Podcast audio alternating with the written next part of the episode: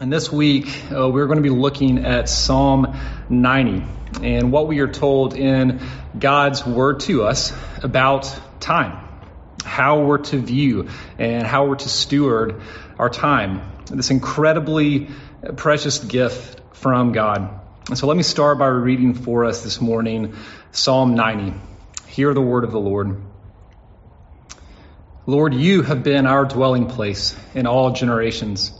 Before the mountains were brought forth, or ever you had formed the earth and the world, from everlasting to everlasting, you are God. You return man to dust and say, Return, O children of man.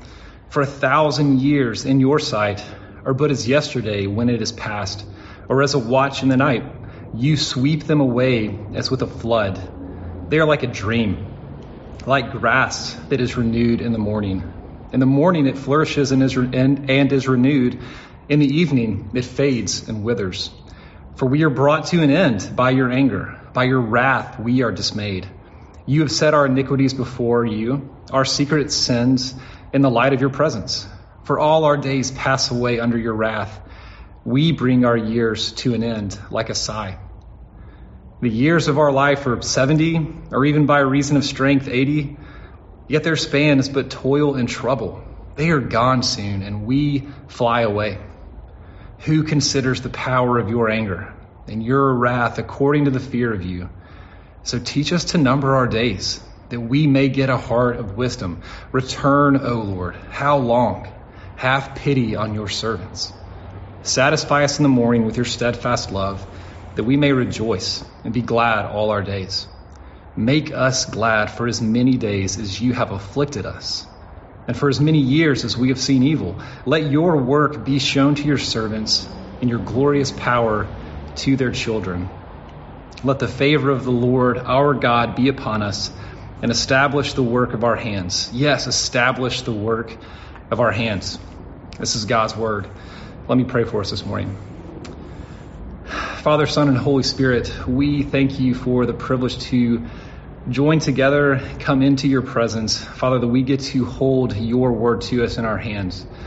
And so we all come at the start of this new year with the same need, and that is to encounter the living God. So would you, uh, by the power of your Spirit through your word, would you speak and would you give us hearts to receive and ears to hear your good news to us this morning. We ask this in the name of Jesus. Amen. Well, as we turn uh, the calendar to a new year, and what often comes with a new year are New Year's resolutions. Now, maybe uh, your only resolution is to never again do 2020, and amen to that. Uh, but if you took stock of one year of your life that you just completed, and as a result, you would come up with things that you would hope or wish to look different in the coming year, it should tell us something that so many resolutions uh, that people come up with are so commonly concerned with time. All right, I resolved to wake up earlier so I can spend more time reading or more time exercising. I resolved to go to bed earlier. I resolved to spend less time on social media and to spend more time volunteering and spend less time with Netflix. And I would submit that the reason so many of our resolutions uh, would center around our time is because time is life. But when we think of generosity, uh, the first thing that comes to our minds most often, I would imagine, is, is money. Right? What will uh, my generosity cost my checking account? Uh, but think for a moment uh, for all of the ways that we, we constantly reference and speak about time. Right? How much time did you spend making that? Or how many hours have you spent on that game? Uh, how much time have you spent with that person? I hope it didn't cost you too much time to run by the store for me. Author John Perritt, in his book, Your Days Are Numbered, he writes that time is life for it is within the confines of time that our life exists. And so you think of time as that precious, or time is life itself. If you think of it that way, that will either uh, probably lead you to feeling guilty or maybe even ashamed of how you're choosing to spend your time, Uh, or it could leave you feeling pretty puffed up if you're thinking, man, I actually do pretty well stewarding and actually giving my time away. The Perritt goes on to write, you might experience guilt because you can't measure up, or self righteousness because you're just going to try and do a bunch of stuff for Jesus. And Psalm 90 is really this eternal perspective on time that all of us need this morning. Right? If you are a Christian and your desire is to spend your days how your Creator God designed you to live, or if you are exploring Jesus this morning, this passage tells us about the incredible freedom that Jesus offers when we put our work in the finished work of Jesus.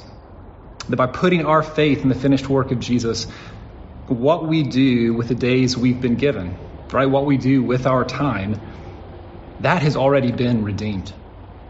And, we see this to be true in Psalm 90 that our time has already been redeemed because God is God, number one, and we are not. And number two, by looking to God's work and not our own. So let's look, let's look first this morning at the psalmist's first point, and that is that God is God and we are not. So the psalmist begins in verse 1 by affirming that God has been his people's dwelling place throughout all the generations, or quite literally, God has been his hiding place.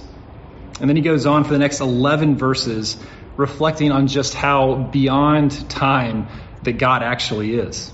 From everlasting to everlasting, you are God. God, you are eternal. You are outside of time. A thousand years to you, God, is like one day that is already passed.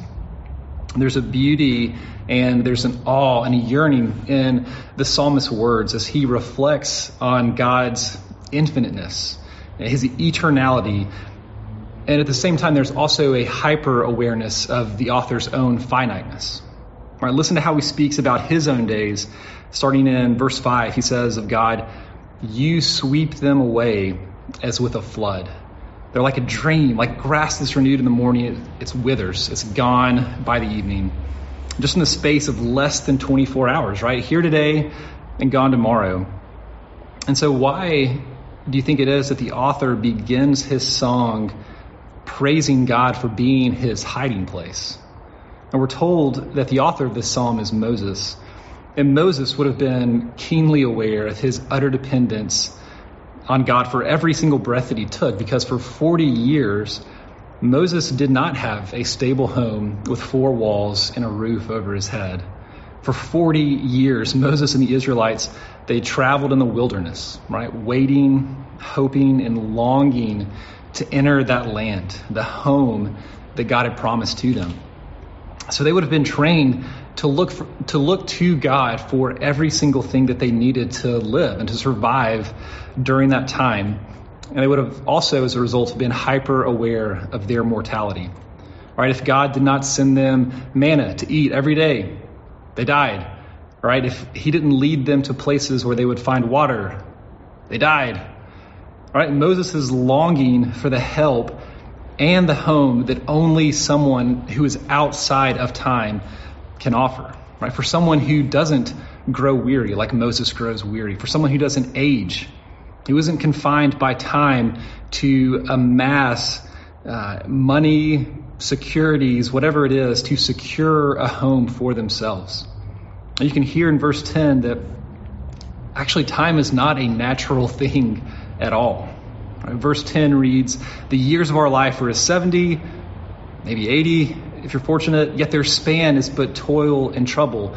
They're gone and then we fly away. But that doesn't really sound like the circle of life where we're just happy to kind of play our part for fertilizer for the next people to come after us. But Moses speaks of time eventually something that we will we will fly away from. And he's absolutely right because time is not natural, but time is actually the enemy.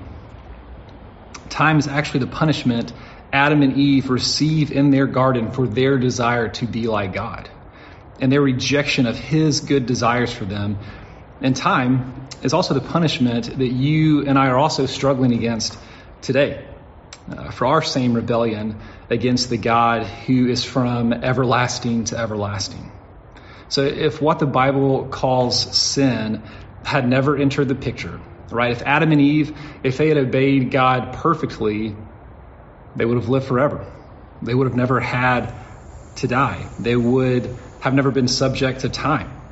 Right? But the consequence of their turning from God, the consequence uh, for how you and I every every day try to elevate ourselves to a point where we no longer need God. God gives Adam and Eve an hourglass. Not, you know, an actual hourglass, but he gives us time.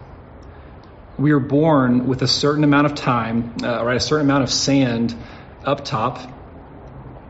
And when it all reaches the bottom, there's absolutely no way to add more sand back to the top. The time is a direct result of our rejection of God. The great American poet who penned the words, Time, why you punish me? And time, you ain't no friend of mine, right? Darius Rucker is a theologian who very well could have been inspired by Psalm 90. Who knows? But he feels that struggle that we all have against time, right? Of being limited by our aging and being limited by what we're able to accomplish with such a limited resource. Because the Bible tells us that every human is actually an eternal being, right? That we all have souls that will never die, but rather we will live in eternity either in God's presence if we acknowledge uh, that God is God and we are not, and we receive Jesus, or we will live apart from Him for all eternity in what the Bible calls hell if we do not receive Him during the time that we have on this earth. The life uh, that you and I are living at this moment is an interlude in eternity. It is incredibly brief, and every precious second of it was purchased for you at great cost to God Himself. Verse 11 Who considers, who, who pauses, who stops and takes time to think about the reality that there is a God and we are not Him? That this God creates and His work his work brings forth mountains and his work brings forth beautiful things and our work verse 11 brings forth toil and trouble right god judges sin verse 7 and we are sinful this is what verse 11 is imploring us today to consider that there is a God who is both fully love and fully just. And because he is both, he gives us time. Right? This incredibly lavish gift that also comes with it great toil and great trouble. He gives us 70, maybe 80 measurements of time. And we have to decide with the time given to us, with our life, we have to decide what or who is really our dwelling place. And there are only two responses to that question of who or what are we going to make our dwelling place. Number one, you can decide that this life is all there is. All right, so live it to the fullest, make it as homey as you possibly can. Or option two, during your allotted time on earth and for eternity to come, God is your dwelling place. And so maybe, maybe the reason that most of us live in LA is because LA is an awesome dwelling place, right? I mean, you can literally spend the morning surfing, the afternoon snow skiing, and for dinner, you can have the greatest Sichuan food in the world, either in Alhambra or San Gabriel. You can talk to me after the service, we can discuss, right? But we come and we stay in Los Angeles because you can live a very, very full life in this city. And if COVID has revealed anything to us, it's also that we can live incredibly full and yet incredibly empty lives at the very same time. All right, this, so this past summer, uh, it was amazing to witness the rallying of Americans around social justice causes protests all over the country, people filling the streets, people gathering to support their neighbor on such a large scale. And yes, good on humanity for taking the time and the energy to seek and to love and to care for your neighbor and to try to lift up the oppressed, right? And that was amazing to watch. But all that it took for this incredible movement to slow down and eventually stop making news was the return of NFL football.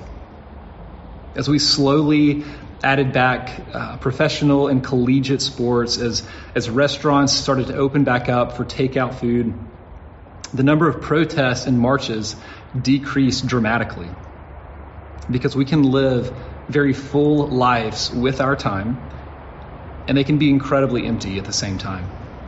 Like sports and travel and food, right, they can be used for fellowship with others and to give praise and glory to our Creator. But we can also be devoting our time, which is our lives, to things that are not lasting or that are not ultimate. Right, we can care more about our team than we care about our neighbor. We can spend our life simply taking from our city without a second thought for our neighbor's well being. Or we can spend our time making and building and securing our home, and it will either be undone by a virus or it will expire at the end of 70, 80 years if you are very fortunate. But if God is God and we are not, then surely He has made another way for us. All right, if we can't secure our lives on our own, if, if no matter how much time we devote to our joy, to our success, to our comfort, if there is an hourglass with the sands of our time slowly drifting to the bottom, if there's an expiration on all that we can amass with our time, is there another way? Is, is there something that is untouched by time that we can cling to? So after contemplating this, Moses' response, beginning in verse 12, is to pray, Lord, teach us to view our time, teach us to view our lives properly. Excuse me, uh, teach us to view our time properly so that we would steward it well, that we would have a right perspective on time that we've been given so that so that we will have hearts that are wise, right? So we will have hearts that know what to do with our time.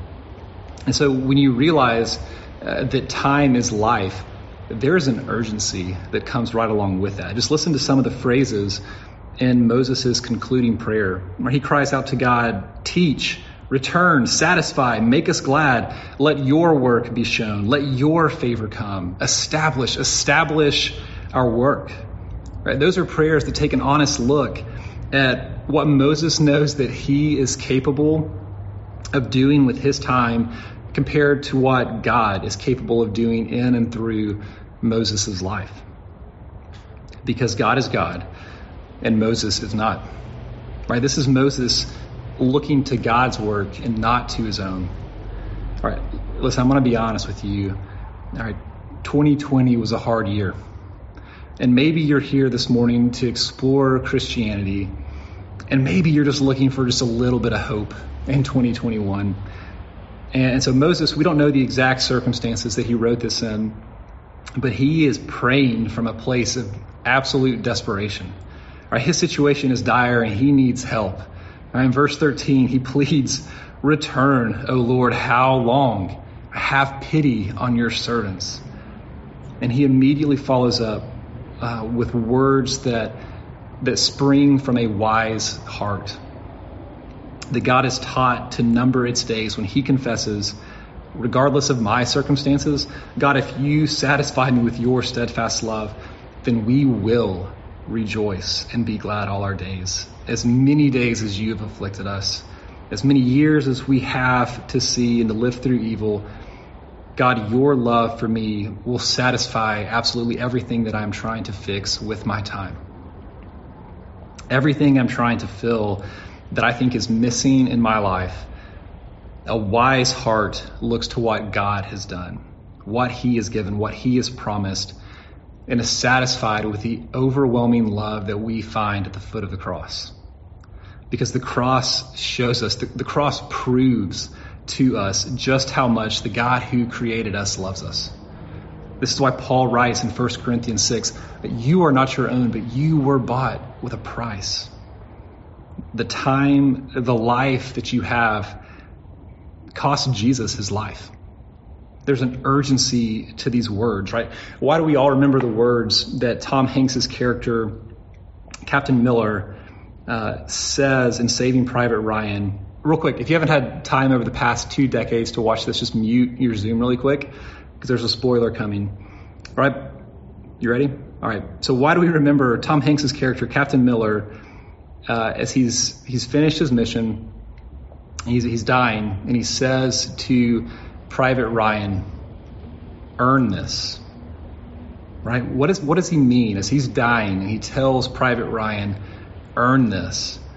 Right? He meant make this incredible sacrifice to save you, to give you life. Make it mean something. Right? Make those li- all those lives that perished to save yours, make their sacrifice worth it. What Captain Miller is saying is number your days so that you will have a heart that is wise, or that knows how to live a life worthy of that incredible gift that you have been given. And it's been too long since I've seen the movie, but I think we see uh, Private Ryan later, maybe 70, 80, right? At the end of his life, he goes back to the beaches of Normandy or Omaha somewhere. But the look that you kind of see when the camera comes in close, you can almost see him thinking and wondering in his mind, did I earn it? Would my life stand up to the scrutiny of the incredible sacrifice that all of those men made to give me life as they laid down theirs?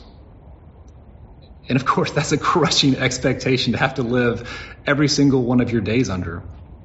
How does anyone ever live up to that kind of gift and that kind of sacrifice? Verse 16 God, let your work be shown to your servants and your glorious power to their children. Let your favor be upon us. We look to the work of God. We look to what He has done for us in the work of Christ Jesus. We receive His work as ours. We receive Jesus' life as our life. And it's only by receiving this gift, uh, this delight that our God has in us because of the light that he, the delight that He has in His Son, that will keep us from either living in guilt or shame for not perfectly using our time, or falsely trusting in ourselves for how well we think we are stewarding our time and the life that we've been given. If you have put your trust in Jesus, then your time has already been redeemed. Because Jesus lived every second of his life perfectly, never wasting a second of it uh, with a murderous thought or a harsh word or a hurtful action. Because he lived that way. That's how he spent his time. He redeemed your thoughts, he redeemed your words, and he redeemed your actions right? Jesus, he didn't die simply to save you, but he died to redeem your life. So that now, if you are united to him by faith, God looks at you and sees Jesus' redeemed thoughts and his redeemed words and his redeemed actions. He sees Jesus. So, ha- have you received that kind of favor? Have you really received and allowed that steadfast love to be what you wake up to every morning? Right? Is that the recorded message that you allow to play in your thoughts every day? Because we are promised in Scripture that we will find gladness. Uh, we will rejoice over this truth even in the midst of pain, right? Even in the midst of verse 15, as many years as we see evil. All right, so practically uh, today, do not miss the gift to be found in how drastically the pandemic has altered your life. I mentioned earlier things like sports, travel, food, right? All good things. But as these have been slowly stripped away over the past year to varying degrees, right, take some time to reflect on if any of these or any number of other activities have become vital to your happiness. Or if some of these things have become ultimate to you, maybe, are there things that you used to run to, or now have you found new things to run to when you are stressed or when you're upset? We all need hobbies and recreation, but use this season uh, to see if there's anything that you are using as an escape instead of using to draw you closer to God and closer to others. God is not a cosmic killjoy that doesn't want you to have and to enjoy these good things. But He is a Father who knows how to give good gifts to His children. And so enjoy food and sports and travel for His glory, right? Remember His goodness and His favor towards you when you enjoy these things and when you share these things. Uh, to close, Moses ends up, uh, he ends his song in verse 17 by saying, Let the favor of the Lord our God be upon us and establish the work of our hands upon us. Yes, establish the work of our hands. But he doesn't specify what that work is. And there's a lot of freedom in that because we cannot improve on the work that Jesus Christ performed for us. On the cross, Jesus declared, It is finished. His finished work is perfect, and you cannot improve on the work that He has so generously given to you. All right, so you are free to rest with your time, you're free to work with your time to the glory of God. You're empowered to, to share this gift with others because there's no way now that you can mess it up right? But if we can use the time God has given us to enjoy uh, and to make much of Him, we can use that because His work is finished. Let me thank Him for that. Father God, we praise you for our time, for our life uh, that cost you so much. Father, you sent your Son to redeem our time. And so we ask to receive that goodness, that favor that you now have on us when you look at us and when you look at our time because of how Jesus stewarded his. We ask this in his name. Amen.